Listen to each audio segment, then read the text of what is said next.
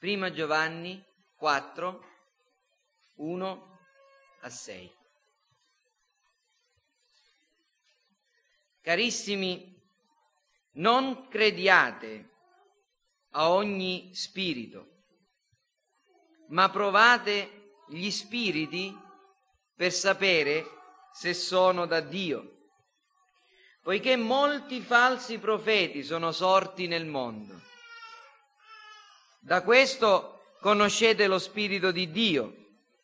Ogni spirito il quale riconosce pubblicamente che Gesù Cristo è venuto nella carne è da Dio.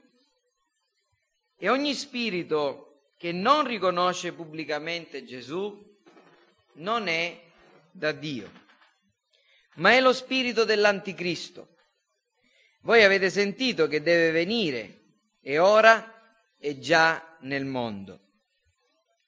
Voi siete da Dio, figlioli, e li avete vinti, perché colui che è in voi è più grande di colui che è nel mondo. Costoro sono del mondo, perciò parlano come chi è del mondo e il mondo li ascolta. Noi siamo da Dio. Chi conosce Dio ascolta noi, chi non è da Dio non ci ascolta. Da questo conosciamo lo spirito della verità e lo spirito dell'errore. Amen. Oggi cominceremo a esaminare l'insegnamento di Giovanni riguardo al modo in cui possiamo comprendere quando un'opera è da Dio. Vi ricorderete che eh, nelle ultime due predicazioni sulla prima epistola di Giovanni ho parlato del dono dello Spirito Santo e del modo in cui in qualche modo noi possiamo discernere, comprendere se abbiamo ricevuto lo Spirito. Infatti il versetto 24 è parte integrante della eh, sezione che vi ho, ho, appena letto. Chi osserva i suoi comandamenti rimane in Dio, Dio in lui, da questo conosciamo che Egli rimane in noi dallo Spirito che ci ha dato. E questo è quello che noi questa mattina vogliamo con, cominciare a considerare con attenzione. Come possiamo comprendere quando un'opera è da Dio, quando un'opera è dello Spirito Santo, da parte dello Spirito Santo? Fratelli, generalmente noi tendiamo a idealizzare la Chiesa, eh, la vita, l'esperienza delle chiese del periodo apostolico. Molte volte pensiamo che, eh, come giustamente per certi versi è stata definita, quella era l'età d'oro del cristianesimo. Però, se con l'età d'oro del cristianesimo si intende descrivere un periodo felice in cui non c'erano pericoli per i cristiani e non c'erano difficoltà per i conduttori delle chiese, noi sbagliamo in pieno, perché non è mai esistita un'età d'oro in questo senso. Giovanni è preoccupato ed è impegnato. L'Apostolo Giovanni, uno dei dodici apostoli, egli è ancora vivo e già ha motivo fondato di essere preoccupato e di impegnarsi da buon pastore quale è a proteggere i credenti e a esortarli a provare gli spiriti. Provate gli spiriti. Questa è un'esortazione alla cautela e questa è un'ingiunzione, è un comandamento vero e proprio all'esercizio della facoltà del discernimento. E questo non è mai stato fuori luogo in ogni epoca del cristianesimo. Nell'epoca apostolica era necessario non credere a ogni spirito e provare gli spiriti e a duemila anni di distanza quasi è necessario ancora ripetere questa esortazione. Non siate creduloni, ma esaminate con attenzione ogni cosa, provate gli spiriti. Come vi ho detto già nell'ultima predicazione, il nostro è un tempo in cui il pendolo si è spostato dall'altro lato. Verso la fine del 1800 e l'inizio del 1900 gli uomini erano straordinariamente inclini a esaltare la forza della ragione umana. È stata l'età dello scientismo, cioè queste, si credeva che la scienza avesse delle risorse infinite e che potesse spiegare tutte le cose. È stata l'epoca dell'illuminismo, del razionalismo.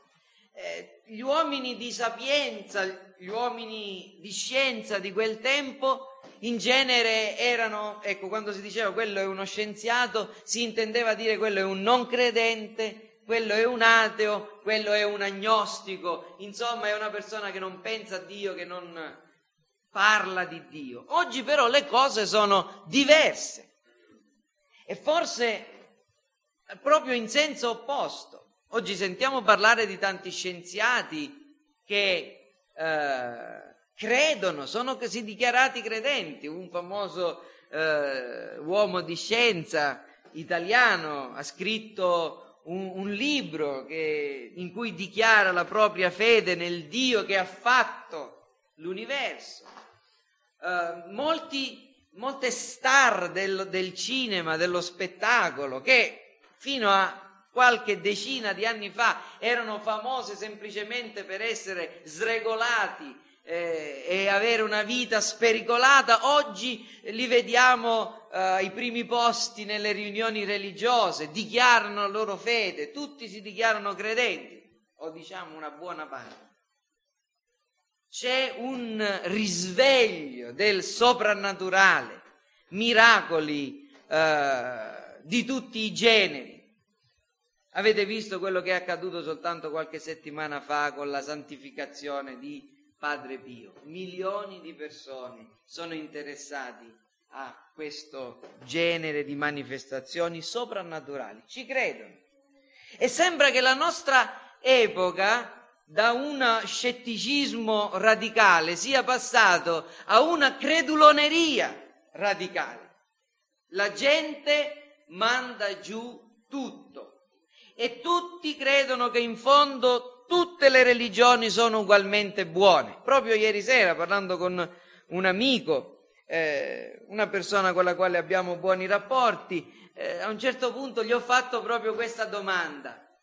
Cosa intendi dire con questo discorso che mi stai facendo? Forse intendi dire che tutte le religioni sono uguali? Che tutte le religioni sono buone? E la sua risposta è stata sì, certo basta credere. Ora, fratelli, questo è l'aria, il vento, lo spirito che soffia nel mondo. E questo vento entra molte volte anche nelle chiese e nelle chiese evangeliche. Per questa ragione ci siamo impegnati a pubblicare alcuni libretti, uno dei quali eh, è Gesù l'unica via che affronta specificamente questo problema. E perciò, fratelli, l'esortazione a provare gli spiriti, a non credere a ogni spirito, è quanto mai attuale e quanto mai importante anche oggi. Perciò andiamo a esaminare il testo e cerchiamo di comprendere le dottrine che vi sono contenute. Carissimi, inizia Giovanni, Carissimi è una parola di affetto, molte volte noi vediamo che, che la usa in questa epistola e Giovanni comincia con una eh, parola di affetto che esprime proprio i suoi sentimenti verso i, i destinatari di questa epistola, cristiani di varie chiese, principalmente dell'Asia minore. Questa ingiunzione che egli adesso esporrà, che come vedremo ha una parte positiva, una parte negativa e poi un rinforzo, questa ingiunzione che sta per rivolgergli non procede dalla grettezza del settarismo. In altre parole Giovanni sta dicendo, fratelli vi sto dicendo qualcosa che vi renderà sospettosi nei confronti di altre persone che insegnano e predicano nel nome di Gesù, che nominano il nome di Gesù. Vi, vi, sto dicendo qualcosa che vi dovrà fare drizzare le antenne ogni volta che qualcuno viene e vi vuole parlare di Cristo? E questo è un atteggiamento che potrebbe sembrarvi poco caritatevole. Però ve lo dico perché siete carissimi al mio cuore, cioè perché vi amo.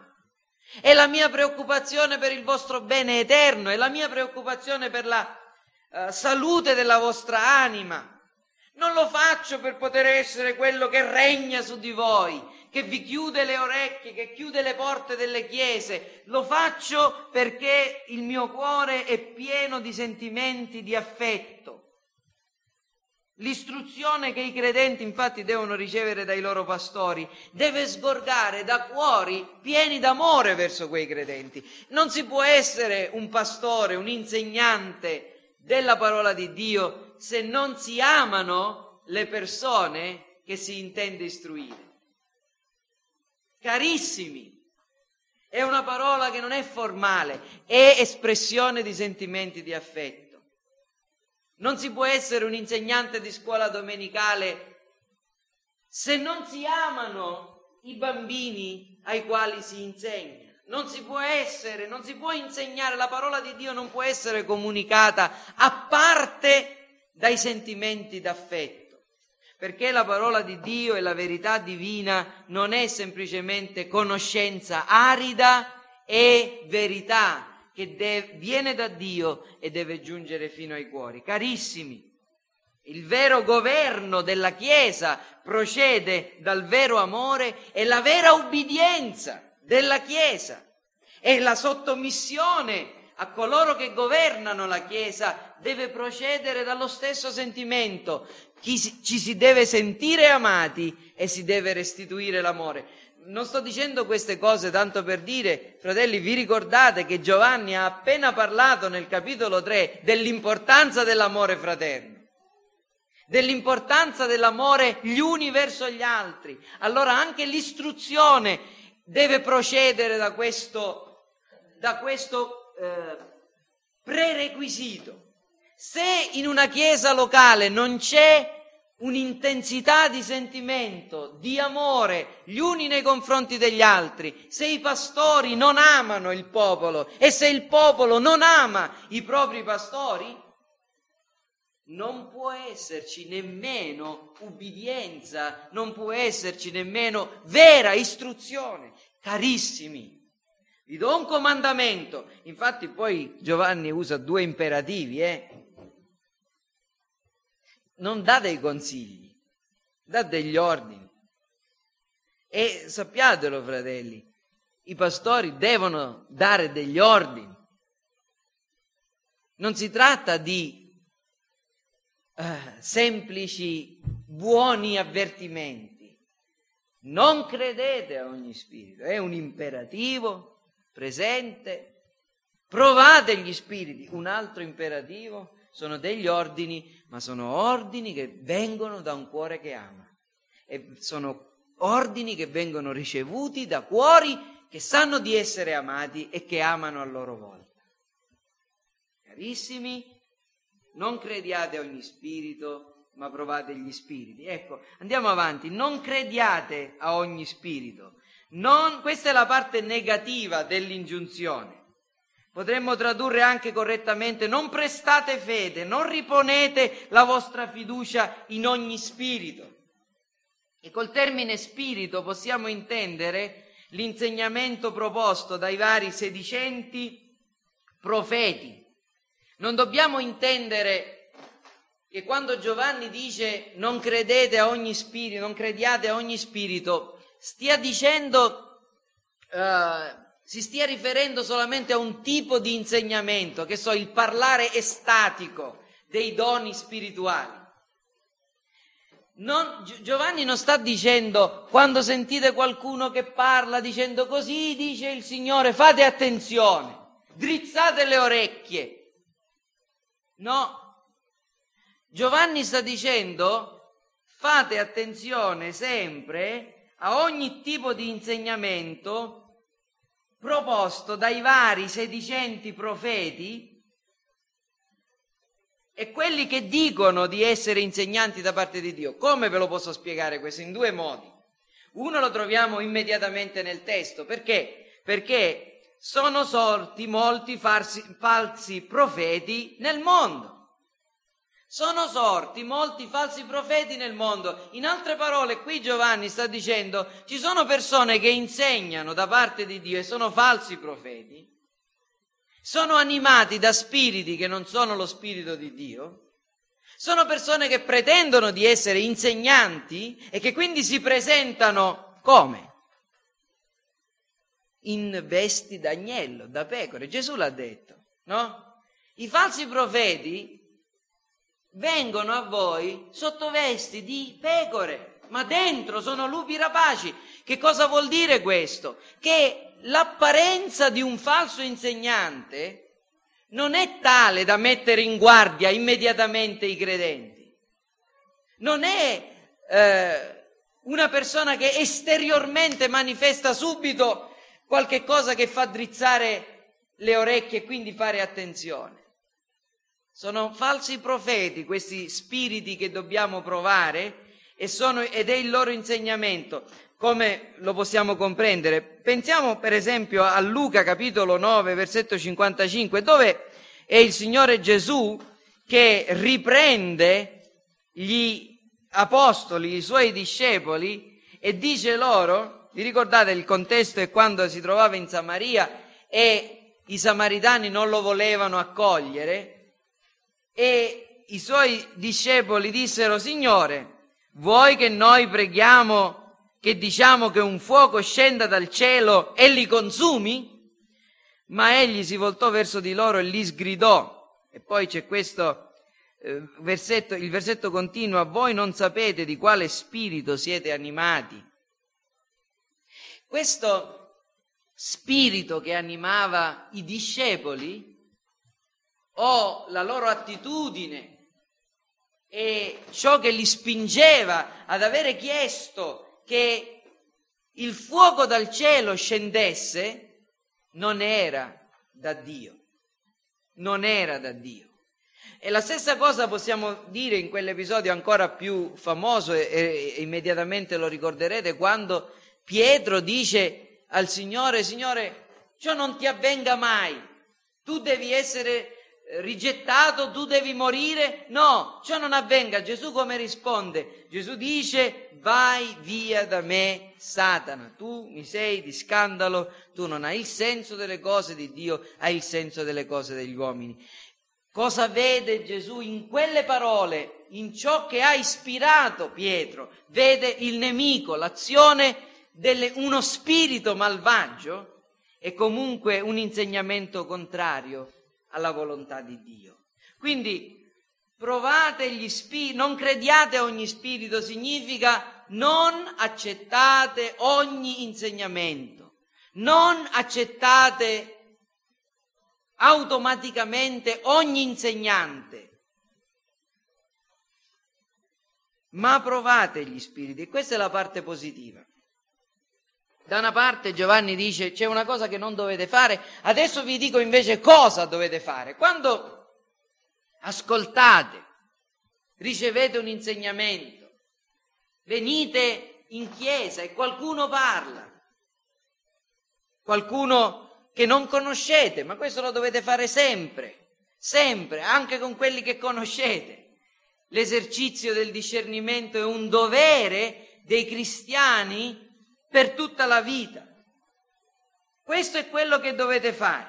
Dovete mettere alla prova, provare gli spiriti. Ora dovete sapere, questo termine che viene qui tradotto provate gli spiriti è una parola molto comune nel Nuovo Testamento che ha vari significati. Vi voglio far vedere solamente un paio di modi in cui viene usato, in modo che possiate comprendere meglio. Il primo lo troviamo in Luca capitolo 12, il versetto 56 12,56 e in cui Gesù parla proprio di un'altra cosa, egli sta parlando ai farisei, eh, usa due volte queste, queste, questa parola, questo verbo. Ipocriti, l'aspetto della terra e del cielo sapete riconoscerlo? Come mai non sapete riconoscere questo tempo? È lo stesso verbo, dokimazzo. Significa appunto, sapete discernere? Riuscite a capire i segni del cielo, della terra e non riuscite a capire in quale tempo vi trovate? Non riuscite a vedere davvero chi avete davanti? Che cosa sta succedendo in Israele? Questo sta dicendo Gesù, no?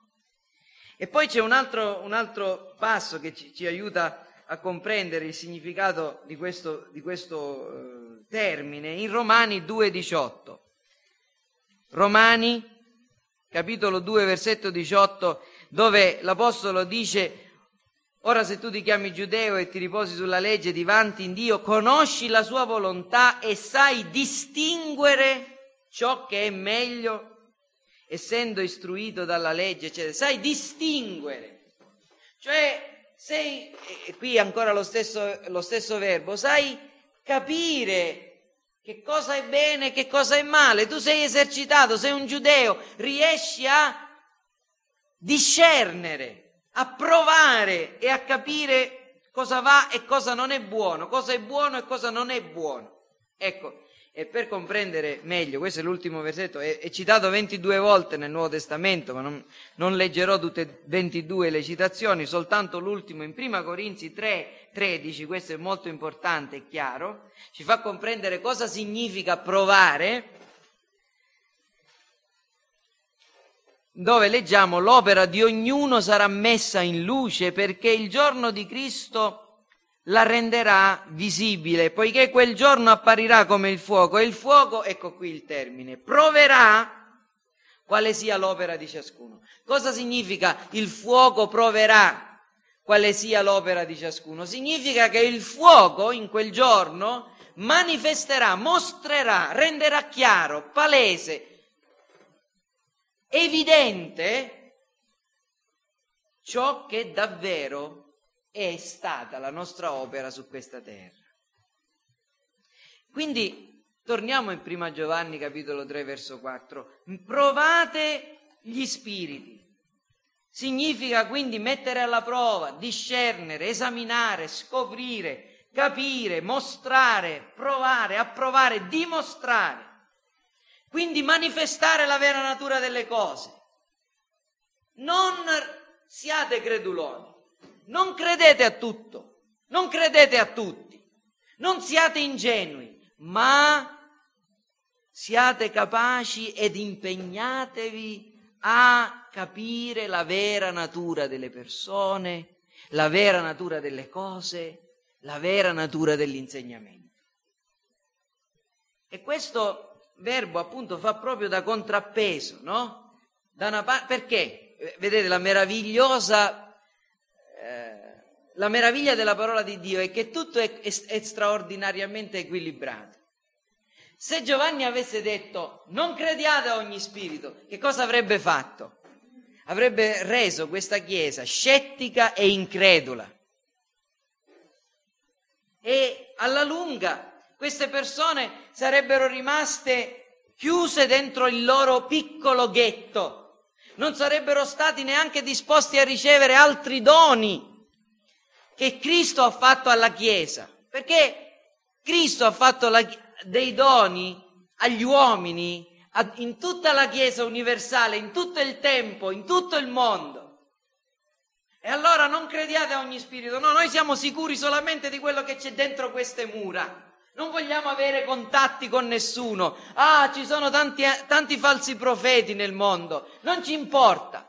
Se avesse detto così, non crediate a ogni spirito, avrebbe creato dei cinici tagliatori del capello in quattro, persone precise teologicamente che non volevano ricevere, in, non disposte a ricevere insegnamento da altri. Ma poi lui dice, questo è quello che dovete fare. Mentre non dovete essere creduloni, dovete anche essere pronti a investigare, a scoprire la vera natura delle cose. Dovete essere capaci di comprendere, di discernere di mettere alla prova, di scoprire gli spiriti. E quindi la natura dell'insegnamento e degli insegnanti. Perché, fratelli, è ugualmente tragico sia ricevere falsi insegnamenti, ma anche rifiutare di ricevere insegnamenti autentici dalla parola di Dio a causa della pigrizia, a causa del pregiudizio. È ugualmente tragico. E per questo Giovanni dice non credete agli spiriti, a ogni spirito, ma provate gli spiriti. E infine aggiunge e conclude dicendo perché molti falsi profeti sono sorti nel mondo. Questa è l'ultima parte della, della ingiunzione, è un rinforzo, dice perché dovete farlo? Perché sono molti gli pseudo insegnanti, perché fin dal principio sono sorti molte persone per ingannare il popolo di Dio. E provare gli spiriti quindi significa esaminare non solo l'insegnamento, ma anche l'insegnante. Perché vedete, molte volte si dice, vabbè, ma quella persona dice cose giuste. Sì, è vero, se lo guardi attentamente, però è così, è così, è così, è così, è in questo modo, questo non va, vive in questo modo, però il suo insegnamento va bene, è la persona che non funziona. Secondo voi la parola del Signore che cosa ci insegna? A questo proposito ci insegna che una persona così fa ancora più danno di colui che insegna falsità. Sapete perché?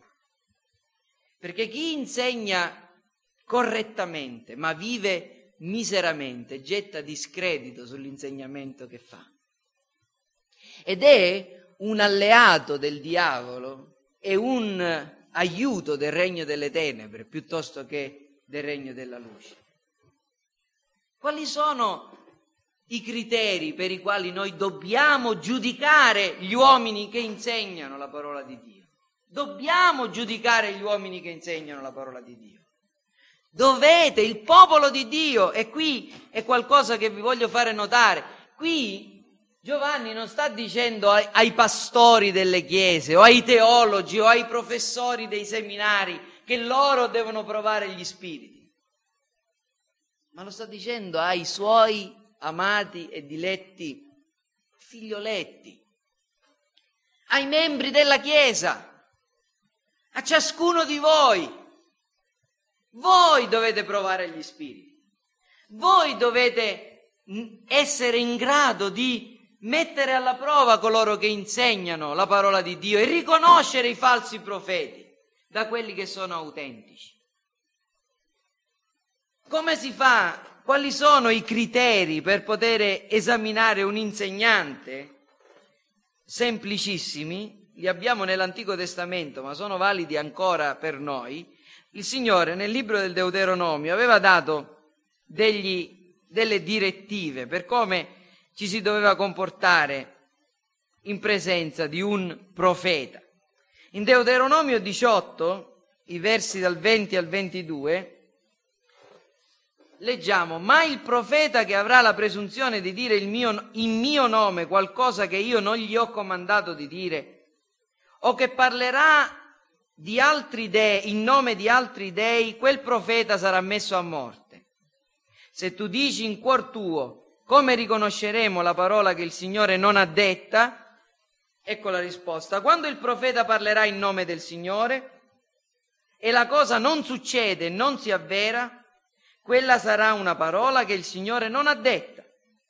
Il profeta l'ha detta per presunzione. Tu non lo temere.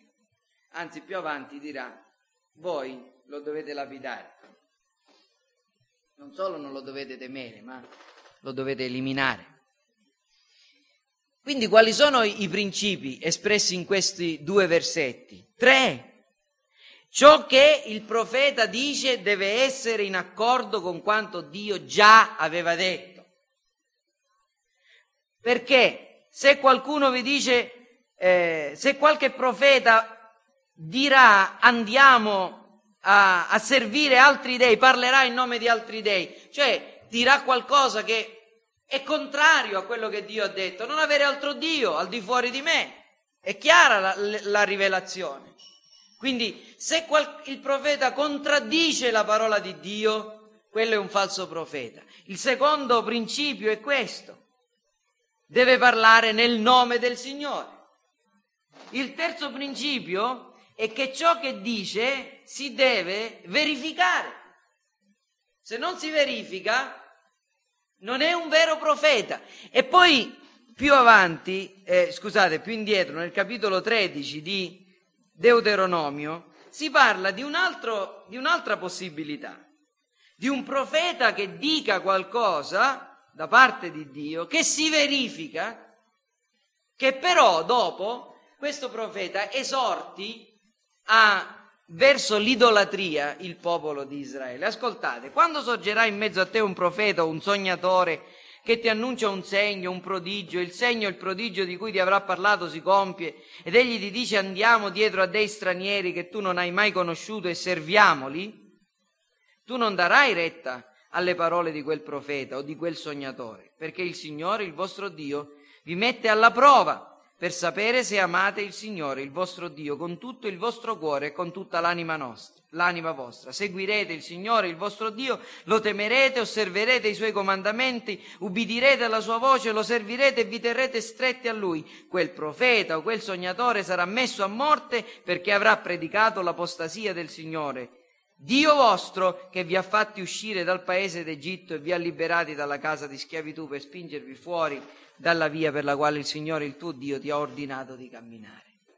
In altre parole, perfino il fatto che quel profeta dica qualcosa che si verifica, se poi quel profeta spinge il popolo a fare qualcosa che è contraria alla rivelazione di Dio, il semplice fatto di questo evento straordinario e soprannaturale non è garanzia che quell'uomo è da Dio.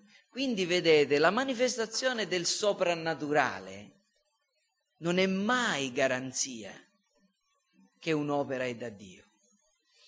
Ieri, parlando del Vangelo e del, della fede, mi ha detto ma com, qualcuno, ma come mai voi non credete a Maria, la Madonna, eccetera? E io ho cercato di portare il ragionamento, come vi ho insegnato sempre, su argomenti più radicali, più profondi.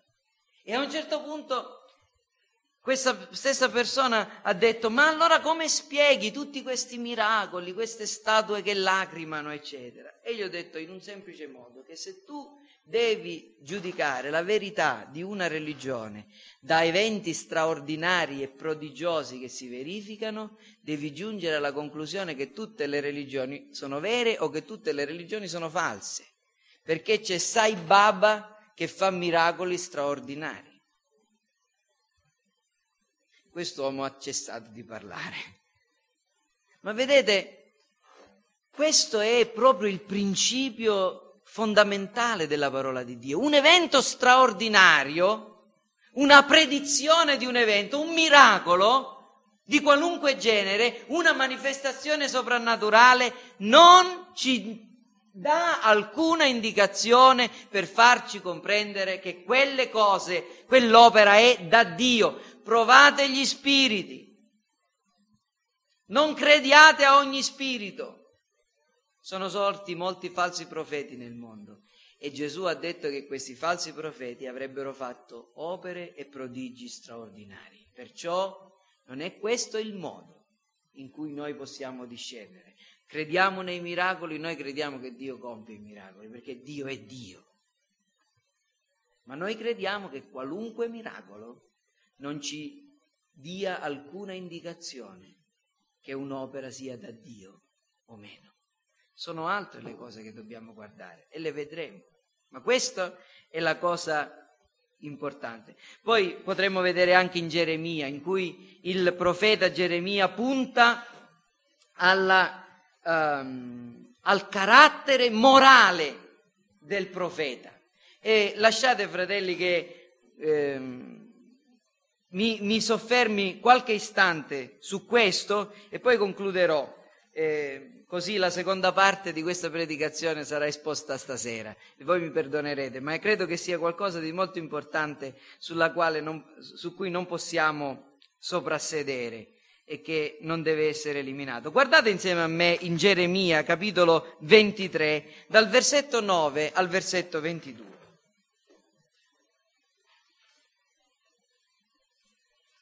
Geremia 23, dal versetto 9 al versetto 22, inizia proprio con questo titolo, contro i profeti. Il cuore mi si spezza in, in, nel petto, tutte le mie ossa tremano, io sono come un ubriaco, come un uomo sopraffatto dal vino, a causa del Signore a causa delle sue parole sante.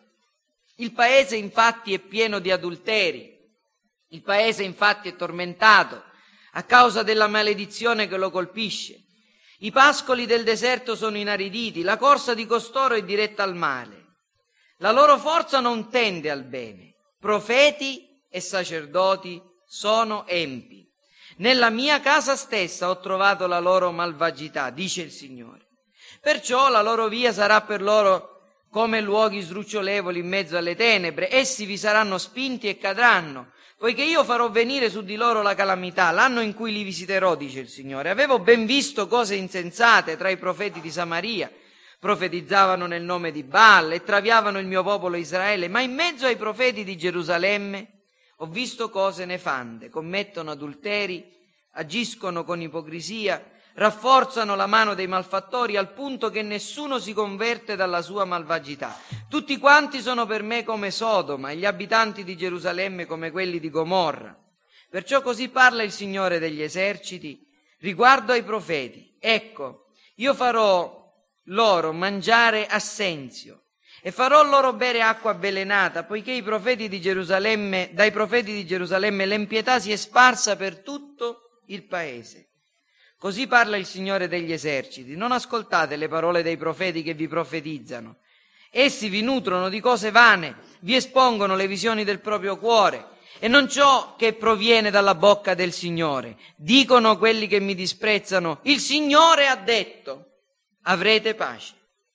E a tutti quelli che camminano seguendo le caparbietà del proprio cuore, nessuno, nessun male vi colpirà.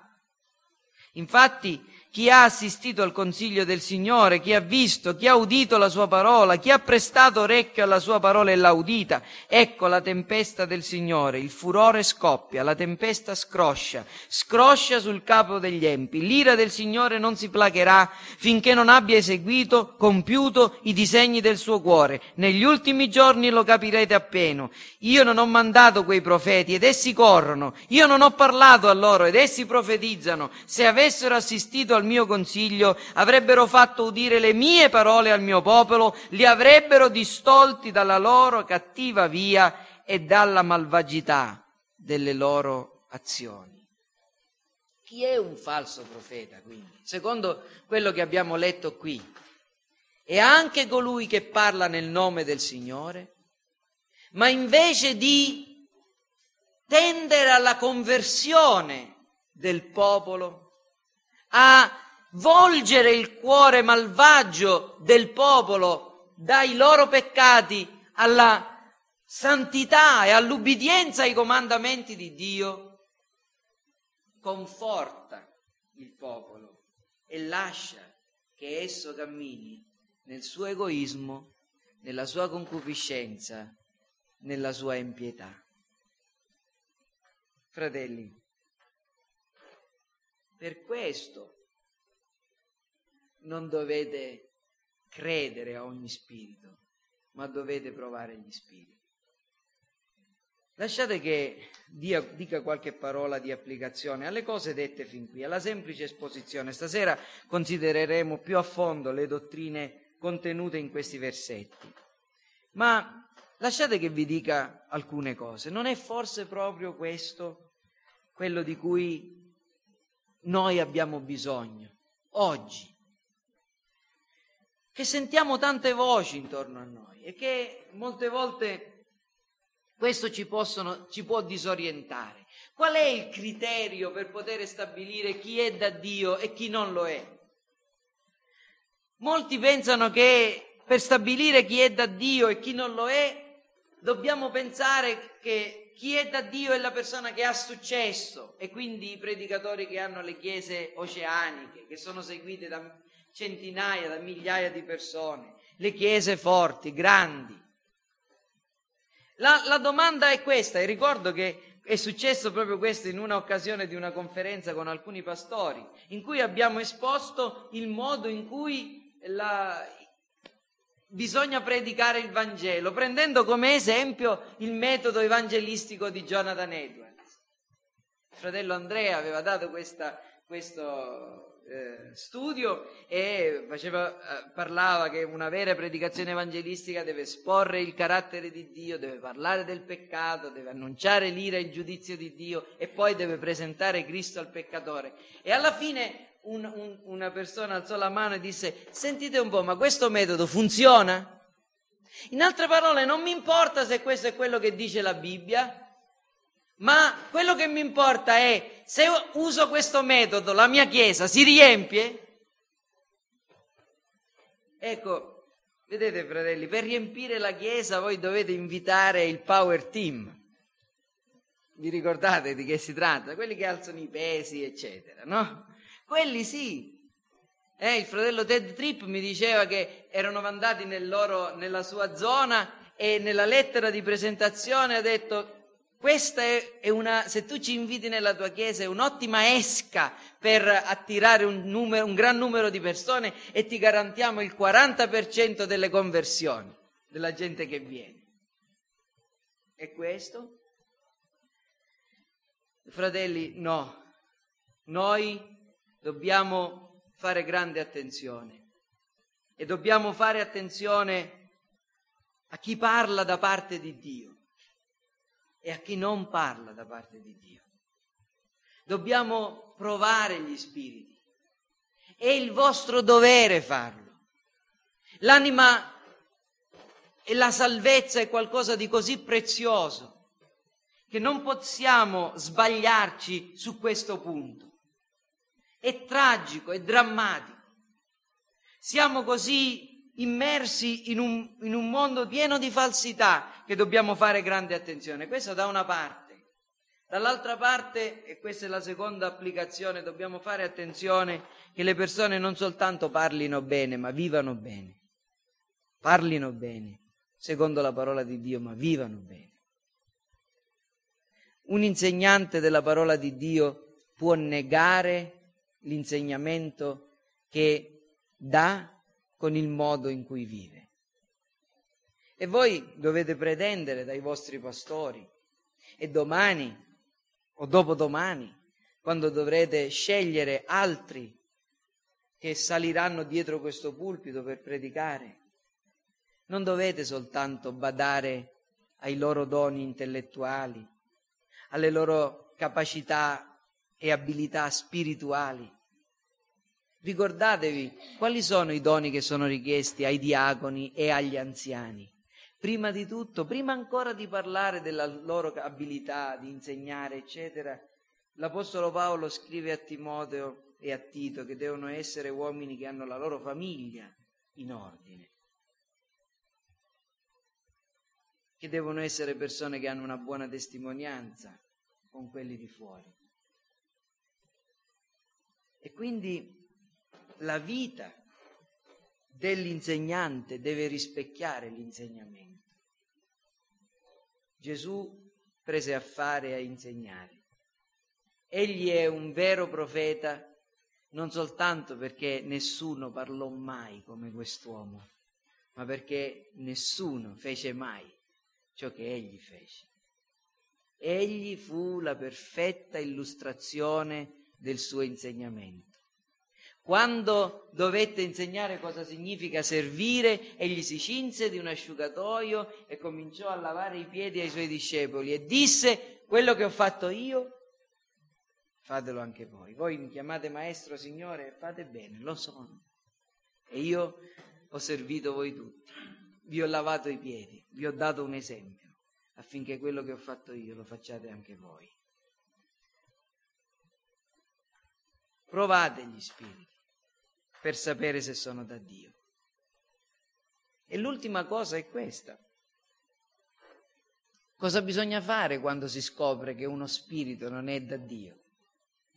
Bisogna allontanarsi o allontanarlo, cambiare strada, perché quell'uomo, quella persona sta seguendo una via che porta alla morte all'inferno. Ma cosa si deve fare quando si trova chi è da Dio? Bisogna legarsi e seguire l'insegnamento, ubbidire e prendere ad esempio queste persone che sono degne di portare il nome di cristiano e di portare il nome di conduttori del popolo di Dio. Perché sapete, uno dei più grandi mali è questo. E io mi auguro, io ringrazio Dio che questo non è lo spirito che si muove tra di noi, ma io spero che non si insinui mai.